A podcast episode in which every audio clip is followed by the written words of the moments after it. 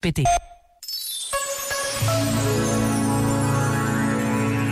Afirmou o cardeal Teta Manzi. A doutrina social da Igreja é perfeita, mas os cristãos não podem limitar-se a uma doutrina social perfeita. Têm que sujar as mãos, devem ser coerentes com esta doutrina. Por isso, o verdadeiro problema é que, como a doutrina social da Igreja é reconhecida como valor, como orientação, como princípio, precisa de pessoas, a começar pelos cristãos, que encarnem a doutrina na sua vida cotidiana. Ou seja, que sejam coerentes com essa doutrina e com o seu testemunho. Este momento está disponível em podcast no site e na app.